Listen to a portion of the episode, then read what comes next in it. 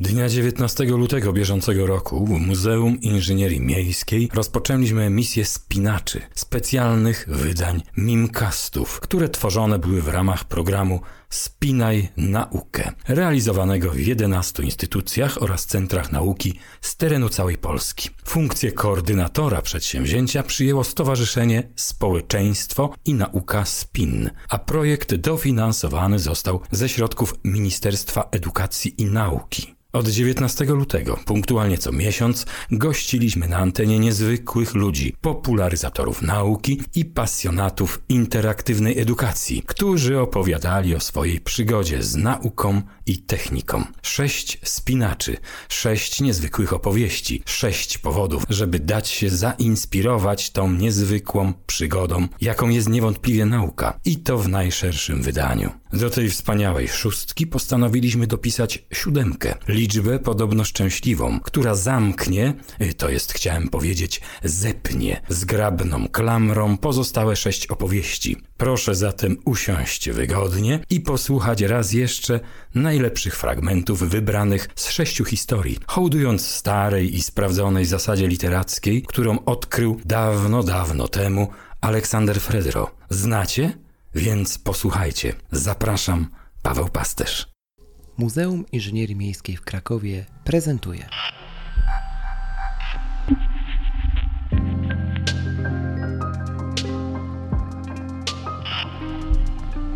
Mimcast. Miasto i my.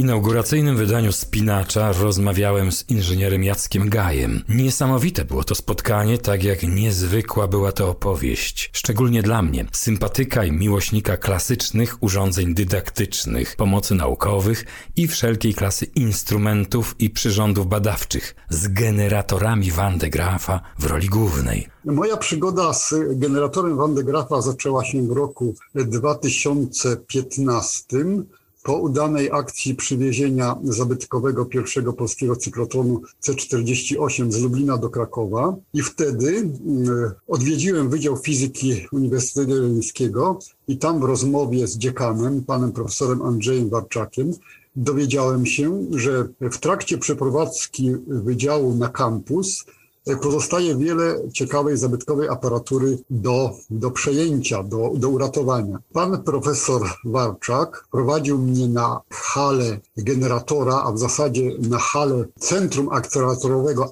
IGES, bo generator stanowił w zasadzie część tego centrum, największą, ale sam generator e, w tym centrum odgrywał rolę właściwie pomocniczą, bo to było centrum akceleratorowe e, bazujące na akceleratorze protonów. Jak sama nazwa mówi, to było centrum, gdzie e, przyspieszane były protony, natomiast do przyspieszania protonów służył właśnie ten wysokonapięciowy generator. I moim zadaniem było, e, był demontaż tego akceleratora, wyciągnięcie go z gigantycznego zbiornika e, sześciopiętrowego, e, złożenie jeszcze raz, a następnie zmodernizowanie go na, na dzisiejszy poziom techniki ta część akceleratorowa y, odzyskana, ona jest w tej chwili odzyskana do celów muzealnych i ją prezentuje na pokazach.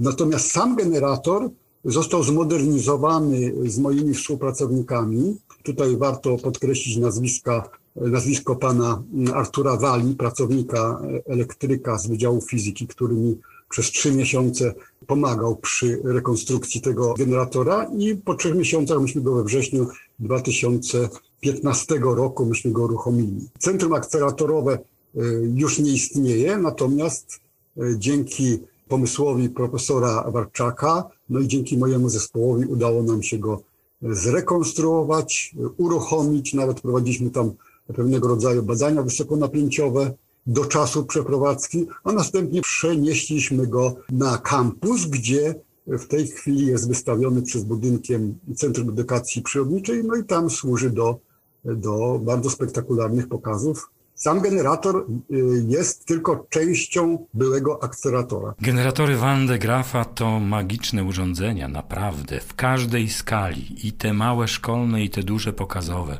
Żeby zrobić odpowiedni nastrój, przyniosłem jeden egzemplarz do studia i za chwileczkę go uruchomimy. Urządzenie jest oczywiście niewielkie, ale działa znakomicie i działa na podobnej zasadzie jak te olbrzymie generatory, jak ten, przy którym pan pracował.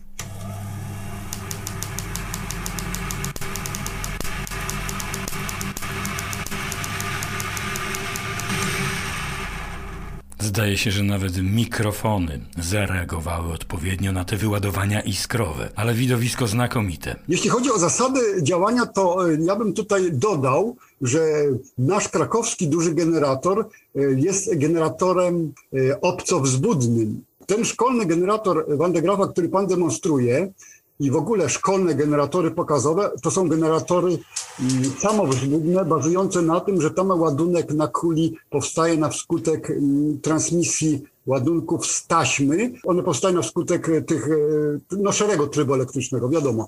Natomiast nasz krakowski generator jest generatorem obcowzbudnym, czyli my, żeby wprowadzić ładunek na taśmę ładunkową, musieliśmy ten, te ładunki czerpać z zasilacza zewnętrznego, wysokonapięciowego.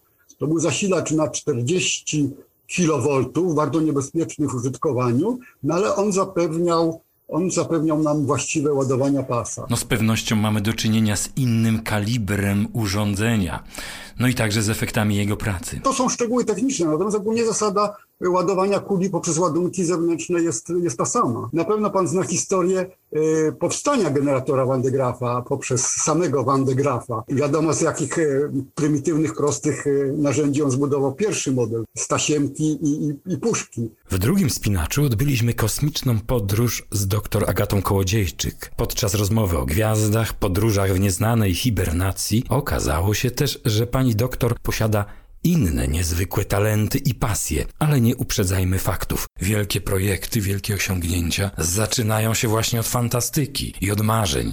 Pani doktor, ja jestem przekonany, że ludzkość, jeśli nie dziś, to jutro, a podobno jutro to dziś, tyle że jutro, będzie musiała zmierzyć się z tym, co niosą podróże do gwiazd, które trzeba będzie po prostu nauczyć się przetrwać. Przepraszam, że panie redaktorze, że przerywam. Jest rozwiązanie i myśmy nawet to zaczęli robić w Europejskiej Agencji Agencji Kosmicznej, czyli hibernacja ludzi. No to to jest dopiero fantastyka naukowa. Hibernacja ludzi coraz to bardziej zaczyna być realna i możliwa, najprawdopodobniej nawet będzie etyczna. Jesteśmy na etapie wywołania może nie hibernacji, ale torporu. Torpor to jest obniżenie metabolizmu do y, tam 19-20 stopni Celsjusza.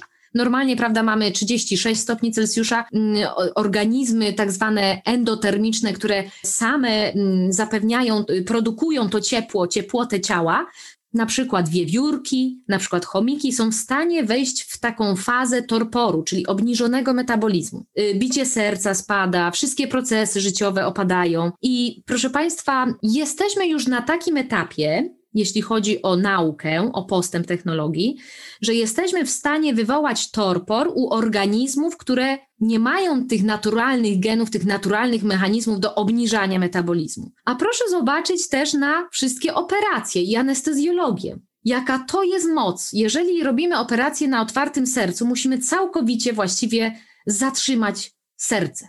Na chwilę bo nie powiem, że nie jest to stan, że możemy sobie latami y, mieć zatrzymaną akcję serca, ale coraz to dłużej jest to możliwe. Zatem ja myślę, że to jest tylko kwestia czasu. To wszystko będzie dużo mniej skomplikowane. Gdy zaczęła Pani opowieść o hibernacji, przypomniała mi się wypowiedź jej ekscelencji z seksmisji Juliusza Machulskiego. Hibernacja to przyszłość, tak? Hibernacja w literaturze i sztuce filmowej to obecna jest od dawna. Załogi statków odbywają podróże długodystansowe w kapsułach hibernacyjnych. Nikogo to już nie dziwi. Od choćby w takich obrazach jak Obcy, Pasażerowie czy Interstellar. Ale hibernacja oblega wyobraźnię nie tylko twórców scenariuszy filmowych. Przecież od wielu lat po świecie krąży taka informacja, jakoby Walt Disney, twórca imperium fantazji, zahibernowany, czeka sobie na koniec tej swojej podróży w wieczność. Powiem tak, no spotkałam się e, właśnie też pracując w Europejskiej Agencji Kosmicznej e, jak żeśmy zaczynali tą, tą grupę Hibernity, zaczęły przychodzić dziwne maile z pytaniem, na jakim etapie rozwoju właśnie tych prac z, z hibernacją jest Europejska Agencja Kosmiczna i były to prywatne firmy, które rzekomo są już bardzo zaawansowane w hibernacji ludzi. Ja nigdy nie dotarłam do tych osób, bo to wszystko było bardzo zamaskowane. Firma była ze Szwajcarii, okazało się, że to firma jakaś nurkowa. Bardzo niewiele wiadomo. Oni twierdzą, że oni są już dawno, dawno, że już to już wszystko zamrażają tych ludzi, hibernują pod wodą. W hiperbarii są te płuca, są takie zgniecione, tam wystarczy bardzo niewiele powietrza i właśnie w takiej hiperbarii oni podobno, że e, te ciała hibernują. Natomiast tak jak powiedziałam, nigdzie to nie jest oficjalne robiono tylko badanie, na ile właśnie Europejska Agencja Kosmiczna jest zaawansowana. Też nie powiem, że, że zaczęło mnie to interesować, na ile to są fantazje, a na ile jest jakiś faktycznie czarny rynek, jakieś podziemie, które rozwija biznes dla bogaczy. Proszę Państwa, no to zrobiło się naprawdę intrygująco i tak sobie myślę, że być może po emisji naszego programu to znowu zaczną się tajemnicze telefony z ciekawymi pytaniami. Ale jest to naprawdę, jest to prawdziwa informacja, jakaś firma ze Szwajcarii, bardzo dziwna, podejrzana. Myśmy aż mieli pojechać do Szwajcarii to sprawdzić. Na koniec niespodzianka, którą obiecałem. Za moment usłyszy pani dźwięki, a te dźwięki będą związane z taką porcją pani życia, o której nie wszyscy może wiedzą, a ja dowiedziałem się w trakcie naszej pierwszej rozmowy wstępnej, no i postanowiłem wykorzystać, bo to historia, którą warto opowiedzieć pewien instrument zagadał. Mam nadzieję, że było słychać. Oczywiście, słychać, słychać bardzo dobrze. To nie jest oczywiście tradycyjny akordeon, bo ja nie ogarnąłbym jednak techniki, zwłaszcza jak to pani powiedziała, miechowania. To pan zagrał? Zrobiłem to z premedytacją po to, żeby namówić panią na zakończenie do kilku zdań na temat pani przygody z muzyką, instrumentami, akordeonem i organami w Sztokholmie. Akordeonem, który uważa pani za najlepiej rozwijający instrument wszechczasów. Tak, ja bardzo, y, proszę państwa, polecam każdemu, bez względu na wiek, bez względu na miejsce, w jakim się Państwo znajdują, życia, żeby spróbować uczyć się grać na instrumencie. To jest taka przygoda, że no nie ma lepszego, można powiedzieć, ćwiczenia na nasz mózg. Nie ma lepszej medytacji na mózg, właśnie jak granie. A granie, no to na czym? No najłatwiej jest grać na pianinie, bo to dosyć prosto jest jakby rozpoznać te czarne klawisze, te białe klawisze. Najpierw się tylko na białych, później się na czarnych, już coraz to bardziej komplikuje. Później dwie ręce się dodaje, a później można na cztery ręce z sąsiadem, z sąsiadką i jest jeszcze fajniej. Także bardzo polecam klawiszowe y, instrumenty. E, gitara też jest fajna i też bardzo łatwo się na niej nauczyć grać, bo każde ognisko później nabiera innego znaczenia. O ile jeszcze Państwo pamiętają ogniska, cykanie świerszczy i właśnie ten ogień i ta gitara, ojej, mm, aż się rozmarzyłam. E, no właśnie, natomiast no, jako neurobiolog e, zawsze szukałam wyzwań dla mózgu, również swojego mózgu, ponieważ chcę być sprawna, nie tylko fizycznie, nie tylko dbam właśnie o zdrowie, o kondycję fizyczną, ale też o ten umysł. I proszę Państwa, no, jest instrument, właśnie akordeon, o którym tutaj pan redaktor tak pięknie opowiadał, który angażuje wszystkie właściwie neurony, obie półkule mózgu. Jest to instrument, który właściwie jest połączeniem pianina, tych klawiszy i gitary, bo można go wziąć na ognisko, a ma się klawisze, także to w ogóle jest super. No i oczywiście ta magia, no nie każdy lubi muzykę akordeonową, ale są różne um, utwory, są również współczesne zespoły typu Motion Trio, które prezentują muzykę akordeonową od całkiem innej strony, e, że można ją polubić dla tych, którzy nie lubią folku i, i tego typu brzmienia. Natomiast tak, no właśnie tutaj jest, że lewa ręka co innego gra, prawa co innego gra. Y, trzeba miechować, czyli dbać o tą barwę dźwięku, artykulację, piano, forte. Także proszę Państwa, no no tak, bardzo lubię grać na instrumentach i zwłaszcza gra na instrumentach wycisza mnie, uspokaja, pomaga zebrać myśli i nabrać mocy na nowy dzień. No a co z tym Sztokholmem? Oraz instrumentem, który posiada więcej możliwości angażujących nasze zmysły niż akordeon? Akurat się tak złożyło, proszę Państwa, no ja to zawsze mam szczęście i co sobie pomyślę, to się spełnia. No gdzie bym pomyślała, że, że ja, co człowiek w ogóle nie jest wykształcony, będę organistą w kościele y, w przepięknej y, katedrze St. Johannes Schirka w Sztokholmie. Tam, proszę Państwa, jest kościół Polonii. Bracia Solezjanie y, mają tam swoją parafię i Wszyscy Polacy ze Sztokholmu i z okolic właśnie tam się zawsze spotykali, e, nawet nie tyle na, na mszy, na obrządku religijnym, co bardziej kulturalnie, tam ambasador, zawsze konsul tam był. I proszę Państwa, tak, no okazało się, że, że jest możliwość, było ogłoszenie, że, że można y, przyjść i grać na organach. No to jak ja tylko zobaczyłam, dowiedziałam się, że można, no to pierwsze co, to chociaż nie umiałam w ogóle grać, stwierdziłam, że idę i spróbuję. I faktycznie na początku było ciężko, ale potem się okazało, że, że nawet Bacha zaczęłam grać, nawet wymarzone właśnie Ave Maria, Schuberta.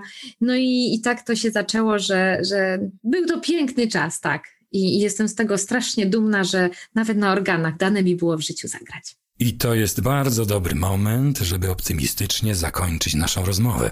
Choć ja zdaję sobie sprawę z tego, że moglibyśmy tak z panią doktor pociągnąć jeszcze ten dialog, Państwa i moim gościem była dr Agata Kołodziejczyk, neurobiolog, naukowiec, pasjonat, popularyzator nauki. Jak Państwo słyszeli przed chwilą, akordeonistka i organistka, osoba, której spełnia się wszystko, o czym pomyśli. Dziękuję bardzo. Pozdrawiam serdecznie Państwa i Pana, Panie redaktorze. Pani doktor, lot z Panią to był dla mnie zaszczyt. Dla mnie również, Panie redaktorze. Trzeci spinacz to była z kolei wyprawa do wnętrza ekologii. Odbyliśmy ją razem z dr Weroniką Wójcik. Życie jest jak pudełko czekoladek, jak mawiała mama Foresta Gampa. Przy okazji tego spotkania okazało się, że byliśmy krakowskimi żakami na tej samej uczelni w Królewskim Mieście, choć oczywiście na innych wydziałach i w innym czasie. Jest pani absolwentką Wydziału Inżynierii Środowiska Politechniki Krakowskiej. Tak, dokładnie. No ja przyznam się tak na początku tej rozmowy, że również miałem okazję studiować na tej uczelni, z tym, że na Wydziale Architektury. No to po sąsiedzku.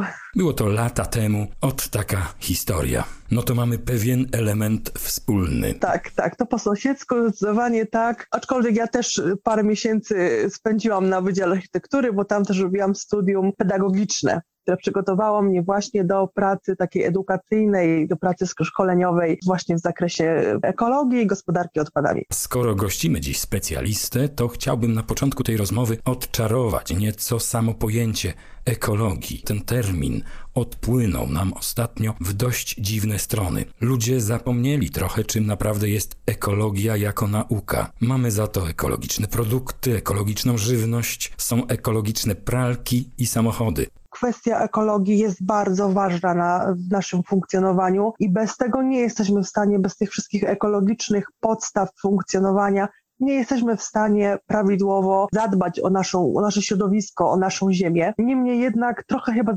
zagalopowaliśmy się w tych wszystkich kwestiach eko do tego stopnia, że zaczynają one zamiast y, być naszym towarzyszem naszego życia, zamiast umożliwić nam lepsze funkcjonowanie i zamiast pomóc tak naprawdę w realizacji tych wszystkich prośrodowiskowych działań, tak naprawdę zaczynają one nas zniechęcać do takiego prawidłowego funkcjonowania. I faktycznie zdecydowanie zgadzam się z tym, że pomimo tego, że jestem zwolennikiem e, ekologicznego trybu życia, postępowania, ekologicznych działań, tak uważam, że troszkę idziemy za, za bardzo ekstremalnie, wchodzimy w te kwestie, próbujemy za bardzo ekologicznie żyć. Mamy trudność w znalezieniu takiego optymalnego funkcjonowania, bo trzeba sobie też powiedzieć, że to ekologiczne życie, czy te wszystkie postępowania ekologiczne mają być też dla nas przyjazne. One nie mają być, nie mają tylko takiej funkcji, że one mają, e, mówiąc w cudzysłowie, zbawiać świat. Ma to też pełnić dla nas taką funkcję, e, że ma nam się przyjaźnie żyć i funkcjonować w środowisku, w społeczeństwie. Porozmawiajmy trochę o popularyzacji, dziedzinie, która też jest Pani bliska. Jak o kwestiach związanych z segregacją mówić? Jaką narrację stworzyć i to skierowaną do rozmaitych grup odbiorców, tak żeby była właściwie odbierana? No i stosowana w praktyce, bo wtedy popularyzacja będzie miała sens. To jest, jest bardzo trudny temat, bo bardzo duże znaczenie ma, tak jak Pan powiedział, grupa wiekowa, z którą rozmawiamy. W tym momencie, jak pewnie Państwo wiedzą, no nie bez znaczenia pozostają kwestie finansowe. I akurat te kwestie miały między innymi oczywiście, bo to nie była główna rola, ale miały też motywować do segregacji odpadów. Niejednokrotnie jest to y, bariera dla mieszkańców, ponieważ mieszkańcy się buntują. To też kwestia do jakiej grupy społeczeństwa mówimy. Inaczej do kwestii segregacji odpadów podchodzą mieszkańcy wsi, inaczej podchodzą mieszkańcy miast. Więc jakby jest tutaj bardzo wiele aspektów, które, które należałoby przedyskutować. W tym momencie nasuwa mi się taki przykład, y, jeżeli chodzi o edukację. Ja mam taką możliwość, że przy okazji, kiedy w Krakowie powstawała spalarnia odpadów, byłam z jednym z członków, który miał za zadanie edukować mieszkańców właśnie na temat gospodarki odpadami i na temat roli tej spalarni, no bo oczywiście wiemy, że słowo spalarnia wywołuje spore y, zainteresowanie i niestety niejednokrotnie działa hasło bardzo negatywnie. Y, natomiast naszą rolą było właśnie oswoić mieszkańców z kwestią tej spalarni odpadów, ale oprócz tego, że oczywiście edukowaliśmy o tym, jak ta spalarnia będzie funkcjonować, chcieliśmy przedstawić mieszkańcom, jak funkcjonuje system gospodarki odpadami w mieście. Akurat ja miałam y, możliwość współpracy z grupą wiekową od 3 y, do do 18 lat. I powiem tak, im mniejsze dzieci, tym wykazywały się większym zainteresowaniem, a nawet i wiedzą, i taką chęcią współpracy, chęcią poznania czegoś nowego. Natomiast w starszych grupach wiekowych pojawiał się taki niejednokrotnie bunt. W momencie, kiedy mówiliśmy o segregacji odpadów, akurat tutaj w Krakowie funkcjonował system e, zbiórki odpadów z podziałem na szkło białe, kolorowe, papier, plastik, prawda, czyli na tych pięć frakcji. Natomiast przyszedł taki moment, że zaczęto to stawiać dwa kontenery na frakcję suchą i frakcję mokrą. Oczywiście od osobno jeszcze szkło, ale generalnie plastik, mm, papier można było wrzucać do jednego kontenera.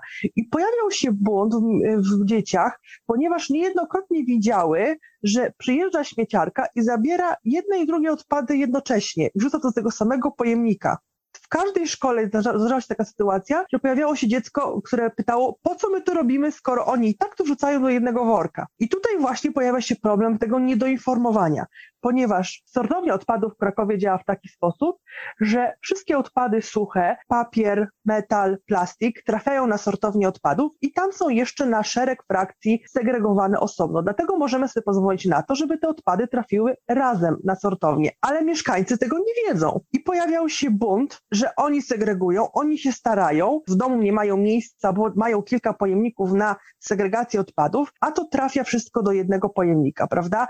I oczywiście ten system funkcjonuje prawidłowo. Z prawnego punktu widzenia wszystko było w porządku. Natomiast tu jest kwestia tego właśnie niedoinformowania. Dlatego uważam, że za mało się mówi, za mało się pokazuje, jak działa ten system gospodarki odpadami już za naszą bramką. Nam się dużo mówi, jak my mamy segregować, ale my nie wiemy po co. Nie wiemy, dlaczego akurat na takie frakcje segregujemy te odpady. Brakuje takiej informacji właśnie w tym zakresie, że segregujemy na takie i takie frakcje, ponieważ to trafia takie i takie miejsce, a następnie możemy to zrobić z tego to i tamto, prawda? W tym zakresie brakuje nam informacji. Niejednokrotnie spotykam się nawet wśród starszych osób, które pytają mnie, po co tą sortownię budujemy, skoro i tak można wszystko spalić? No nie do końca, bo to jest element całego układu technologicznego i to jest tylko fragment postępowania z częścią odpadów, nie z wszystkimi nasza świadomość i to, co nam się wpaja, to, co nam się próbuje przekazać na ulotkach, materiałach informacyjnych, kończy się właśnie na naszym kontenerze,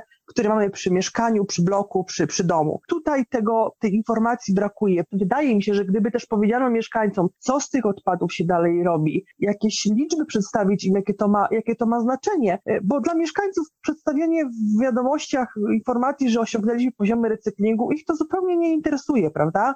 Taka świadomość, że, że to ma sens. To nie jest tylko tak, bo nam każą segregować, tylko to ma jakiś istotny sens. Wydaje mi się, że to by y, sporo zmieniło właśnie w kwestii funkcjonowania tej, tej e, gospodarki odpadami. A tutaj nawiązując już do Pana pytania, Uważam, że najskuteczniejszą metodą edukacji jest edukacja przez dzieci. To one przychodzą do domu i mówią: Mamo, tej butelki nie wyrzucaj tutaj. Ja sama spotykam się z takimi sytuacjami, że znajomi powiadają mi: Ciocia powiedziała, że to trzeba wrzucić tu i tu, więc trzeba słuchać cioci. I śmieją się oczywiście do mnie z tego, ale, ale tutaj widać tą siłę tego, tych dzieci, bo rodzice no, w tej sytuacji jest im no, czasem głupio, że, że nie postępują prawidłowo, prawda? I próbują się dostosować do tego, co te dzieci mówią, bo wiedzą, że dzieci mają rację. Ta edukacja przez dzieci wydaje się być najskuteczniejszym elementem, najskuteczniejszą metodą edukacji. Do młodzieży najłatwiej właśnie trafić przez zabawę, a starsi, ci konserwatywni, no cóż, może po prostu myślą sobie tak,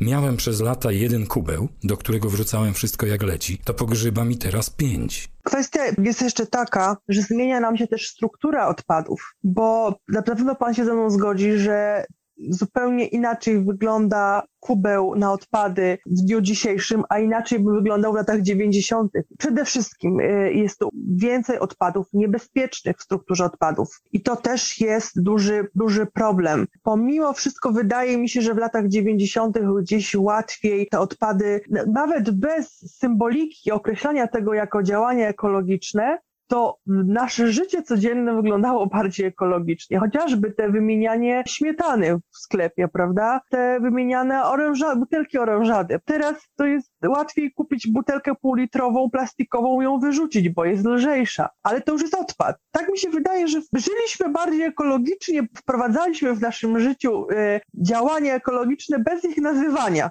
A oczywiście, że tak. Tak, a w tym momencie, pomimo tego, że próbujemy być eko, próbujemy być w tym momencie trendy w tym zakresie, to warto byłoby tak naprawdę wrócić do tych nawyków z lat 90. i bez żadnego problemu i bez żadnego dodatkowego, y, dodatkowych nakładów finansowych byłoby, byłyby to działania łatwiejsze nawet do realizacji. A ja bym tutaj całkiem śmiało cofnął się do lat 70., no albo i wcześniej.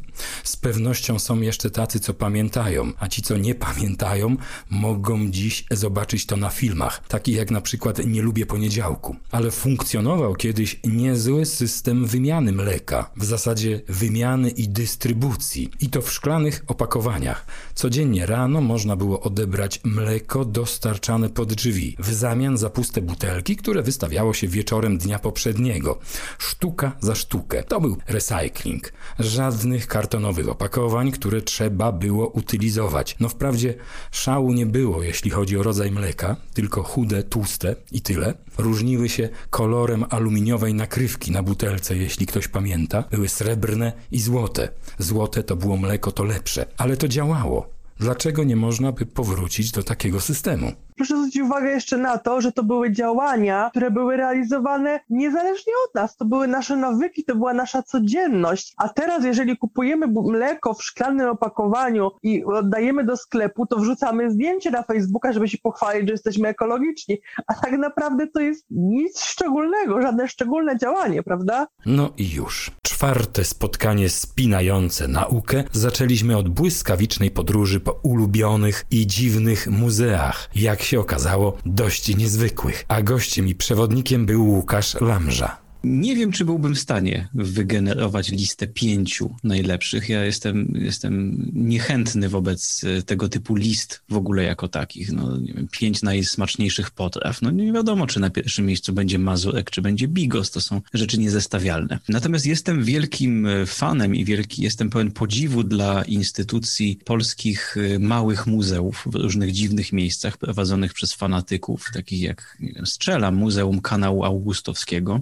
Wymienione przeze mnie jako pierwszy, nie dlatego, że jest najwspanialszy, ale dlatego, że pierwsze przyszło mi do głowy. Mam, mam taki system, mam taki zwyczaj, że kiedy gdzieś jadę, to to szukam, jakie tam są małe, dziwne muzea. Trafiłem w, na Islandii, trafiłem do Muzeum Penisów, które wywołało wielkie poruszenie u mnie, u mojej całej rodziny, u moich dzieci. Pytano na wstępie, czy życzymy sobie wejść rzeczywiście z dziećmi. Oczywiście, że życzyliśmy sobie. No nie ma nic ciekawszego dla dzieci niż gigantyczna kolekcja gigantycznych siusiaków. To było oczywiste, że wejdziemy. Także jestem, jestem wielkim fanem małych, dziwnych muzeów. Nie zliczę, w ilu byłem muzeach, nie wiem, zabawek, żarówek y, i tak dalej, i tak dalej. No na Śląsku mamy, na Śląsku mamy szlak muzeów y, zabytków techniki, wspaniałe rzeczy. Y, byłem niedawno w no, zamkniętym obecnie niestety Muzeum Energetyki w Łaziskach Górnych. Piękne miejsce, wspaniali ludzie, którzy to prowadzą. Jest Muzeum Pożarnictwa, mm, też niedaleko.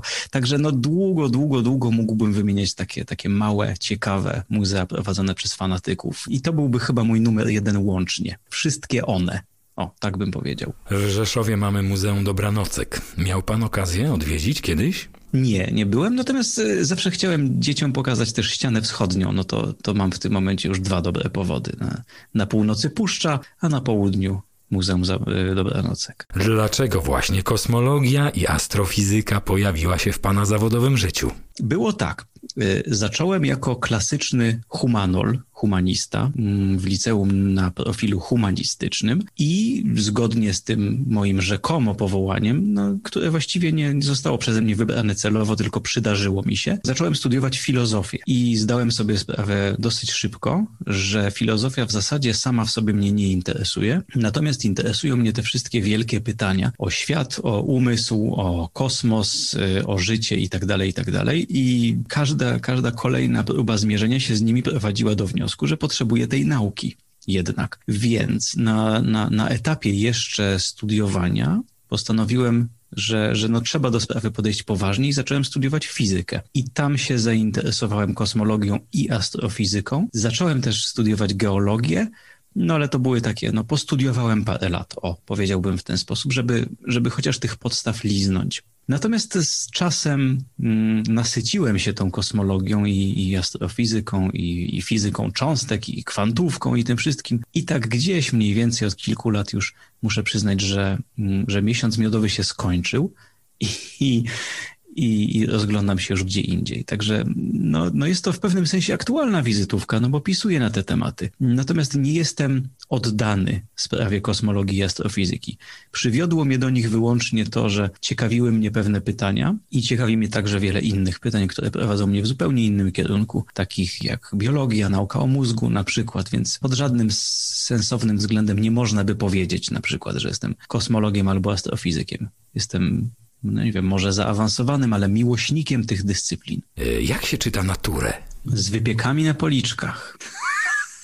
Mój program na YouTubie nazywa się Czytamy Naturę. I to jest taki żarcik, który jest wyjaśniony w czołówce, dlatego że jedno z najsłynniejszych czasopism naukowych świata nazywa się Nature i to się pisze po angielsku Naturę. W związku z czym pierwotnie idea była taka, że siadam z bieżącym numerem Nature i czytam. Taka, taka prasówka. Z czasem to się rozszerzyło i o Science i o dziesiątki innych czasopism, które akurat mi wpadną w łapy, ale ogólnie plan jest taki, że w każdy poniedziałek około 9 rano y, wrzucam kolejny odcinek, na którym opowiadam trzy artykuły naukowe z najświeższych, z zeszłego tygodnia, świeżynki. Co fajnego się wydarzyło? Może jakiś nowy motyl został odkryty, a może jakaś nowa cząstka elementarna, a może jakiś helikopter na Marsie lata właśnie. Krótko mówiąc, trzy rzeczy. I to się nazywa Czytamy Naturę. I siedzę i pokazuję i tłumaczę i wyjaśniam o co w tym chodzi i pokazuję naukę żywą, czyli dochodzimy do źródła bo źródłem nauki zawsze będzie artykuł naukowy. To jest atom nauki. I wszystko to, co jest później, czyli,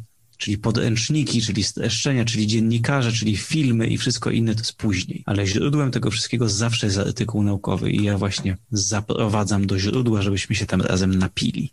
Siedzimy przy kawie, czytamy gazetkę i jest fajnie. Kawiarnia naukowa. No, coś takiego. Pierwsze odcinki, pierwszych chyba 60 odcinków było y, kręconych zawsze w jakiejś kawiarni. Siadałem rzeczywiście w normalnej, żywej kawiarni, wykładałem przed siebie gazetki albo wydruki, piłem kawę, świeciło słońce i, i ludzie chodzili w tle i machali do kamery. I to było fajne. Znowu, no niestety pandemia pokrzyżowała plany i od paru miesięcy jestem na zielonym ekranie. Za mną jest y, Ziemia, widziana z kosmosu. Natomiast mam nadzieję, że wrócę kiedyś jeszcze i siądę sobie w Krakowie gdzieś przy rynku z gazetką i kolejny któryś odcinek będzie już na żywo. I tego z całego serca życzę. Od razu zrobiło się tak jakoś miło i jeszcze bardziej miło. Jak widać, Łukasz Lamża potrafi nie tylko niesamowicie opowiadać o nauce, o swoich fascynacjach nauką, ale także infekować optymizmem. Zatem tym optymistycznym akcentem zakończymy tę rozmowę. Dziękuję pięknie za czas poświęcony i mam nadzieję, że nie jest to nasza ostatnia pogawędka.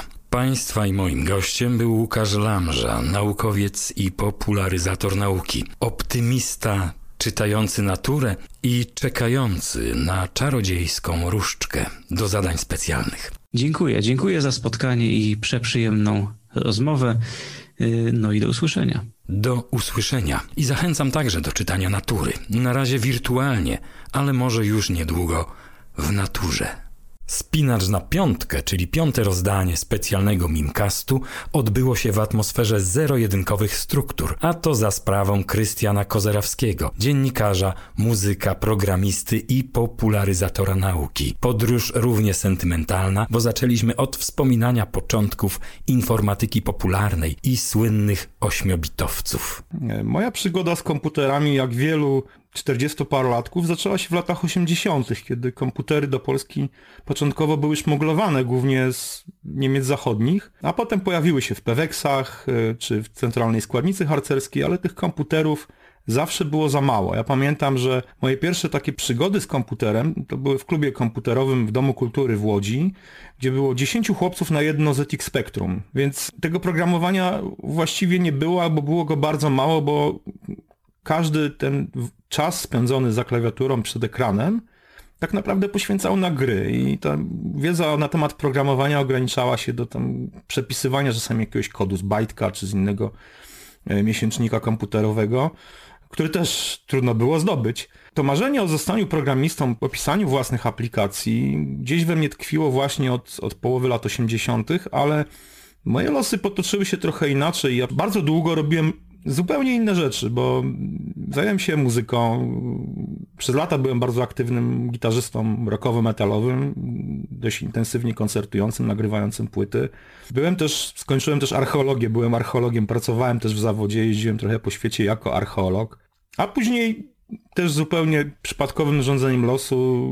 Jakby wróciłem do tej technologii, zostałem dziennikarzem technologicznym, blogerem technologicznym i w pewnym momencie, to było jakieś 5-6 lat temu, już będąc po 40, zrozumiałem, że czas na kolejny etap, że trochę wszystkie te moje pasje, które dotąd realizowałem, one w jakimś stopniu trochę się już wypalają i potrzebowałem jakiegoś nowego doznania, nowego impulsu i pomyślałem, że to jest dobry moment, żeby zrealizować to marzenie z dzieciństwa i nauczyć się programowania i zostać programistą. I faktycznie jak postanowiłem, tak zrobiłem.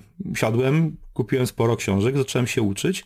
W jednej z tych książek odkryłem bardzo ciekawe zdanie, że jednym z najlepszych sposobów na naukę jest dzielenie się zdobytą wiedzą z innymi ponieważ tę wiedzę się bardzo szybko w ten sposób i bardzo łatwo utrwala, starając się przekazać innym.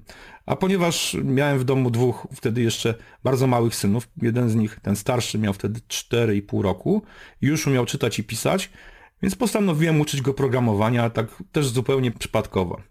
I początkowo to były takie działania bardzo mocno nieregularne, ale kiedy poszedł do szkoły ja e, w jego szkole podstawowej w klasie zrobiłem taką lekcję z nowych technologii, która oczywiście miała trwać godzinę, trwa 5 godzin, bo dzieci mnie nie chciały wypuścić. Wpadłem na pomysł, że zamiast uczyć tylko mojego syna, mogę uczyć całą klasę raz w tygodniu i każdy będzie zadowolony, bo dzieci będą miały darmowy dostęp do wiedzy, która być może im się przyda, być może nie, ale na pewno e, da im solidne podstawy na przyszłość. A ja będę miał przynajmniej tą motywację i dyscyplinę, żeby się raz w tygodniu przygotowywać do, do lekcji programowania i no i nie tylko uczyć mojego syna, ale, ale większą grupę. No i proszę bardzo, już na początku tej rozmowy pojawiła nam się ikona, od której znakomita większość zaczynała tę swoją fascynację i przygodę z komputerami. ZX Spectrum, prawdziwy klasyk. Prawdę mówiąc, liczyłem na to, choć ja przyznam się, że mój pierwszy kontakt, poważny kontakt z nową epoką, to był Atari 800 XL. Moim własnym też był Atari. Ale skoro już sięgamy w tak głęboką przeszłość, faktycznie ZX Spectrum był pierwszą klasyczną maszyną, z jaką miał pan kontakt? E, pierwszym komputerem, z którym w ogóle miałem styczność, to był Commodore 64 i to było też na jakimś takich jednorazowych zajęciach w Domu Kultury, gdzie po prostu przyszedł jakiś pan, który prezentował ten komputer, no i to skończyło się na grach. I potem faktycznie w tym Domu Kultury pojawił się ZX Spectrum Plus, czyli już z tą lepszą klawiaturą niegumową e, i tam faktycznie było dziesięcioro dzieci do jednego komputera. Dwa lata później, chyba w 86 roku, moja mama była w stanie wysłupać gdzieś tam z portfela jakieś zaskórniaki i wymienić to na bony towarowe albo dolary i kupić mi w Peweksie Atari 65X. Ale co ciekawe, wtedy przez chyba pierwsze dwa miesiące y, miałem tylko sam komputer, mojej mamy nie było stać na magnetofon po prostu, więc wklepywałem jakieś proste klony Arkanoid y, z Bajtka czy tam z innego czasopisma, żeby sobie pograć musiałem po prostu pół godziny klepać kod, przepisać go, bo tam za dużo z tego nie rozumiałem, żeby móc sobie pograć naprawdę prostą grę. Więc no, przeszedłem przez, ominęły mi może takie komputery rzadkie, jak nie wiem, Amstrad, który jednak, Amstrad Schneider, one były dość, dość rzadsze, to była też marzenie chyba wszystkich dzieciaków, bo te komputery były w większości albo z magnetofonem już budowanym, albo ze stacją dysków ale przeszedłem też przez Commodore 64 trochę, ale to wszystko z racji ograniczonych możliwości i z racji tego, że te gry, które były bardzo prymitywne jak na dzisiejsze standardy, jednak y, pobudzały bardzo wyobraźnię, no bo te kilka pikseli, które się y, pojawiało na ekranie w wyobraźni urastały naprawdę do ogromnych do grafik zdecydowanie y, nieosiągalnych nawet przez dzisiejsze, na dzisiejsze standardy moim zdaniem. Także Także stąd ograniczone y, zasoby sprzętowe powodowały, że wielu chłopców, wiele dziewcząt tak naprawdę skierowało swoje kroki ku grom, a nie ku programowaniu. No bo po prostu jak się, jak się ma godzinę tygodniowo na, na dostęp do komputera, to lepiej było wtedy pograć niż, niż programować. Ale to był zupełnie inny świat, niepodobny do niczego, co znaliśmy. Ta prymitywna, z perspektywy dzisiejszych standardów grafika, miała smak kosmosu. Zresztą ja akurat należę do pokolenia, które pamięta czasy jeszcze wcześniejsze i gry tak zwane telewizyjne, odpalane na ekranach tych starych, monochromatycznych telewizorów, w których w ogóle o grafice nie było mowy. Taki na przykład tenis, czyli dwa poruszające się paski, między którymi latał jakiś kwadracik, taki piksel imitujący piłkę. Ale w tym momencie chciałbym podchwycić inny motyw, który nam się tu przed chwilą pojawił mm, i nieco go rozwinąć. Magnetofon. Przedmiot y, dziś dla młodego pokolenia jednak dość egzotyczny, a szczególnie jego związek z komputerem. Myślę, że warto przypomnieć kilka faktów, ja prywatnie jestem ogromnym pasjonatem zapisu magnetycznego dźwięku, no ale to nie jest temat na tę rozmowę, bo podejrzewam, że czasu by nam zabrakło, gdybyśmy zaczęli rozmawiać o magnetofonach. Ale dla znakomitej większości to jest jednak hmm, archeologia przemysłowa.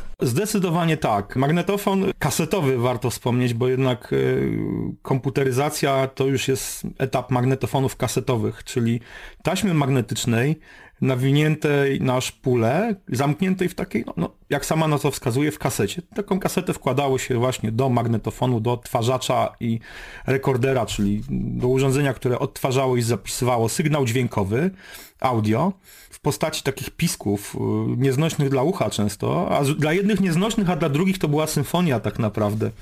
E, I ten magnetofon podłączało się do, do komputera i wgrywało się programy, głównie gry.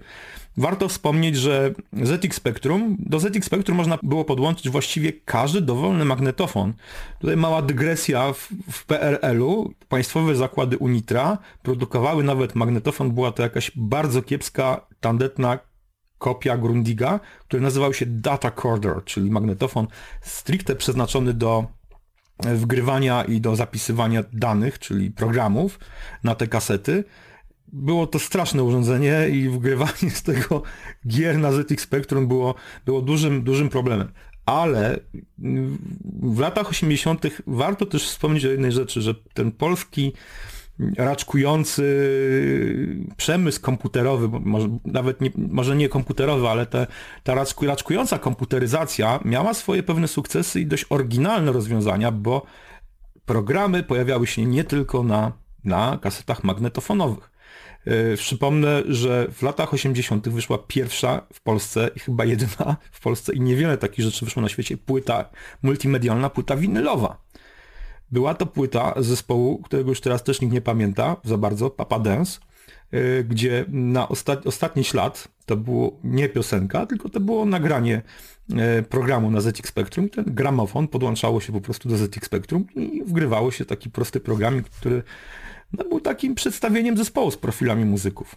Taka ciekawostka. Nawiązując jeszcze do tematu magnetofonów. Istotnie do spektrum można było podłączyć każdy model. Najczęściej to były licencyjne Grundigi, choć znam kilka przypadków, że i klasyczne MK125 się zdarzały. Te pierwsze polskie magnetofony kasetowe produkowane na licencji Thomsona. No piękne wspomnienia. Jednak proponuję wrócić na właściwą trajektorię, bo nie o magnetofonach mamy rozmawiać. Choć ja tak mógłbym naprawdę cały program im poświęcić. To ja mam jeszcze jedną dygresję.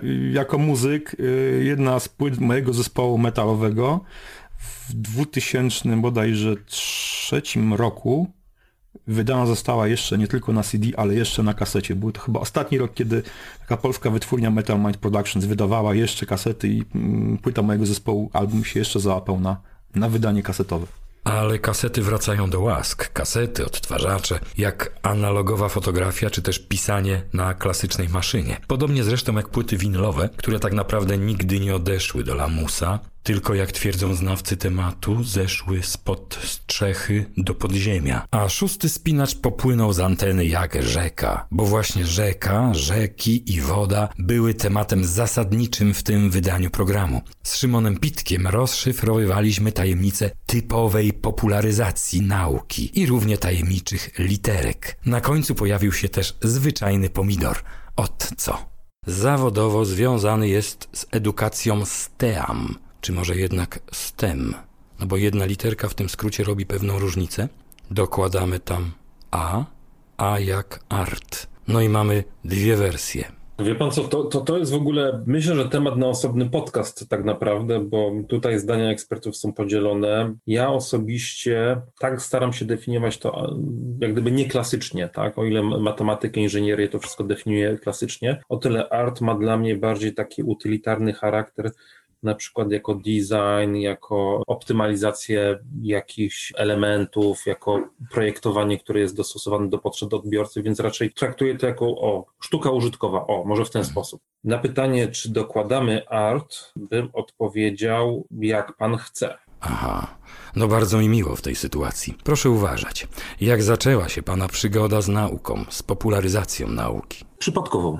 Kończąc y, studia, jak wielu y, studentów, y, zacząłem trochę pomagać czy, czy, innym studentom, czy uczniom, udzielając korepetycji. I ku mojemu lekkiemu wtedy jeszcze zaskoczeniu okazało się, że mi to idzie całkiem dobrze. To był też taki moment w moim życiu zawodowym, ale nie tylko, w którym zacząłem się bardziej edukacją jako taką interesować i doszedłem do wniosku, że to jest coś, co jest ważne. Ja, ja, uważam, że należy się zajmować tylko rzeczami, które są ważne, ja uważam, że edukacja jest niezmiernie ważna. W czym się sprawdzam, co daje mi satysfakcję i tak się potoczyło.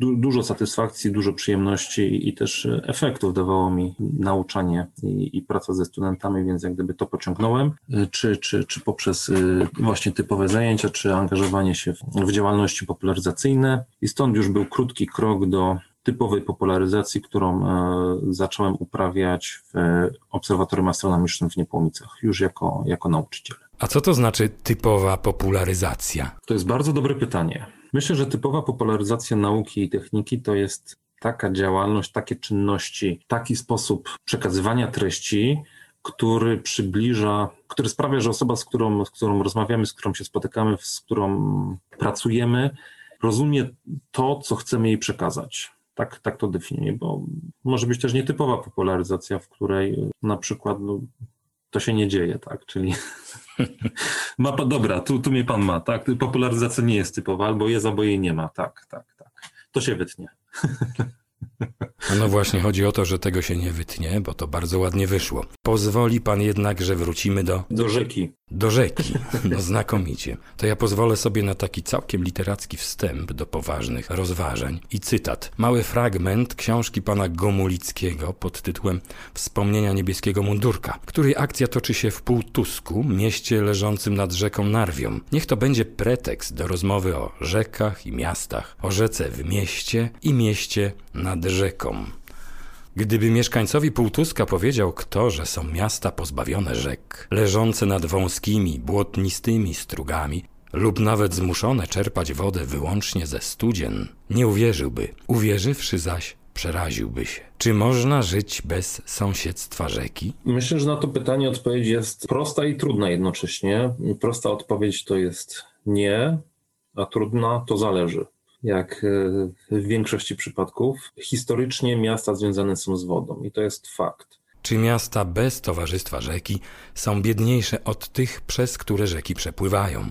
To jest pytanie, na które można odpowiedzieć na wielu poziomach. E, są biedniejsze w złotówkach, tak, czy w euro, czy w dolarach, e, bo rzeka to był dostęp historycznie, wcześniej to był dostęp do do szlaków handlowych, szlaków komunikacyjnych, co, co pozwalało się bogacić na handlu, e, czy pozwalało się rozwijać e, w zakresie kultury, czy zapewniało ten właśnie transfer e, wiedzy, umiejętności, kompetencji.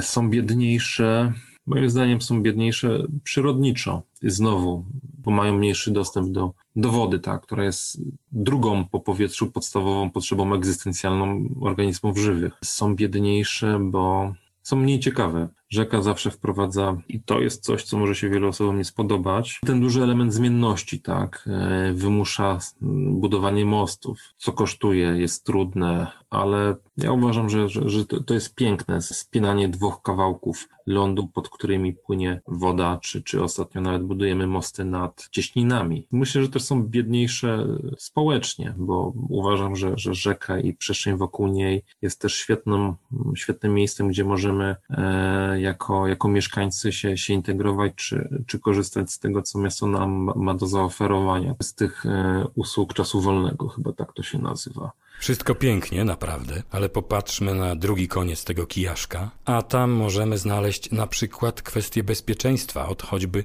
zagrożenie powodziowe. Tutaj mieszkańcy miast bez rzeki śpią jakby spokojniej. Y, bo, bo nie muszą się y, martwić zalaniem. To jest prawda. Tak, ja się z tym zgadzam, to jest prawda. Natomiast myślę, że każdy y, musi rozważyć, co się bardziej w perspektywie oczywiście długo, długofalowej, wieloletniej, liczonej w dziesięciolecia, bardziej opłaca. I myślę, że historycznie jednak bardziej się opłaca te miasta lokować i mieszkać nad rzekami, bo fakty y, świadczą na tą rzecz, tak, przemawiają za, za tym rozwiązaniem i, i to obserwujemy. Y, natomiast jeżeli pan już poruszył wątek ryzyka powodziowego i, i bezpieczeństwa przeciwpowodziowego, to tutaj też mamy rozwiązania, które pozwalają zabezpieczyć y, miasta czy w ogóle obszary przed zalewaniem. Ja jestem wielkim fanem, wielkim zwolennikiem polderów i uważam, że to jest najlepsze, co możemy stosować, żeby minimalizować ryzyko zalań. Polder to jest taki to jest taka łąka tak naprawdę. To jest taka łąka, na której się pasą krowy, gdzie jest jakaś niedroga, łatwa infrastruktura, jakieś tam bite ścieżki i tak dalej. One są bezpośrednio przy korycie rzeki, są obwałowane dookoła, mają śluzy i w momencie, w którym się zbiera i są duże, tak, to, to są obszary liczone w hektarach i to w wielu, wielu hektarach. Natomiast gdy poziom wód w rzekach wzrasta, to, to te śluzy do polderów się otwiera, woda tam się wlewa i znowu, wracając do retencji. Powódź jest sytuacją, w której mamy bardzo dużo wody.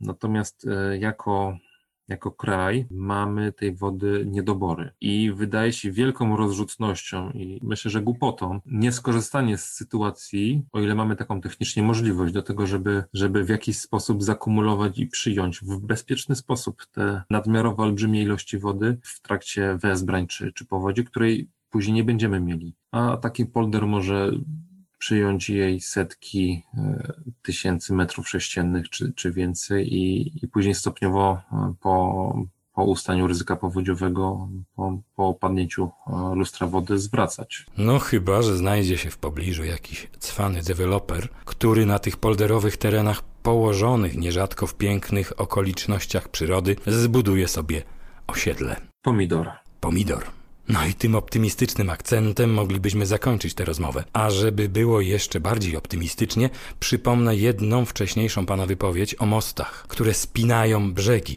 A to nam wyjątkowo pasuje, bo właśnie odprawiliśmy kolejne wydanie spinacza, spinającego jak most naukę. O. Mosty spinają brzegi, a bez rzek nie byłoby mostów. Zatem spinanie zawdzięczamy rzekom. Możemy tak powiedzieć? Myślę, że tak. Dziękuję pięknie za uwagę. Państwa i moim gościem był Szymon Pitek. Dziękuję serdecznie panu za gościnę, państwu za wysłuchanie i zapraszam do rzeki. To dopiero zabrzmiało optymistycznie.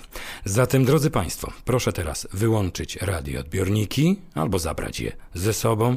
Można też zaopatrzyć się w suchy prowiant, zimne napoje i absolutnie koniecznie sitka albo durszlaki i do rzeki i do usłyszenia. I tym optymistycznym akcentem, a właściwie sześcioma akcentami, zakończymy siódme specjalne wydanie specjalnego wydania Mimcastu. Gośćmi państwa i moimi byli Jacek Gaj, Agata Kołodziejczyk, Weronika Wójcik, Łukasz Lamża, Krystian Kozerawski i Szymon Pitek. Przedstawiłem naszych gości w kolejności, w jakiej pojawiali się wraz z poszczególnymi wydaniami spinaczy. Dziękuję pięknie za uwagę. Do usłyszenia.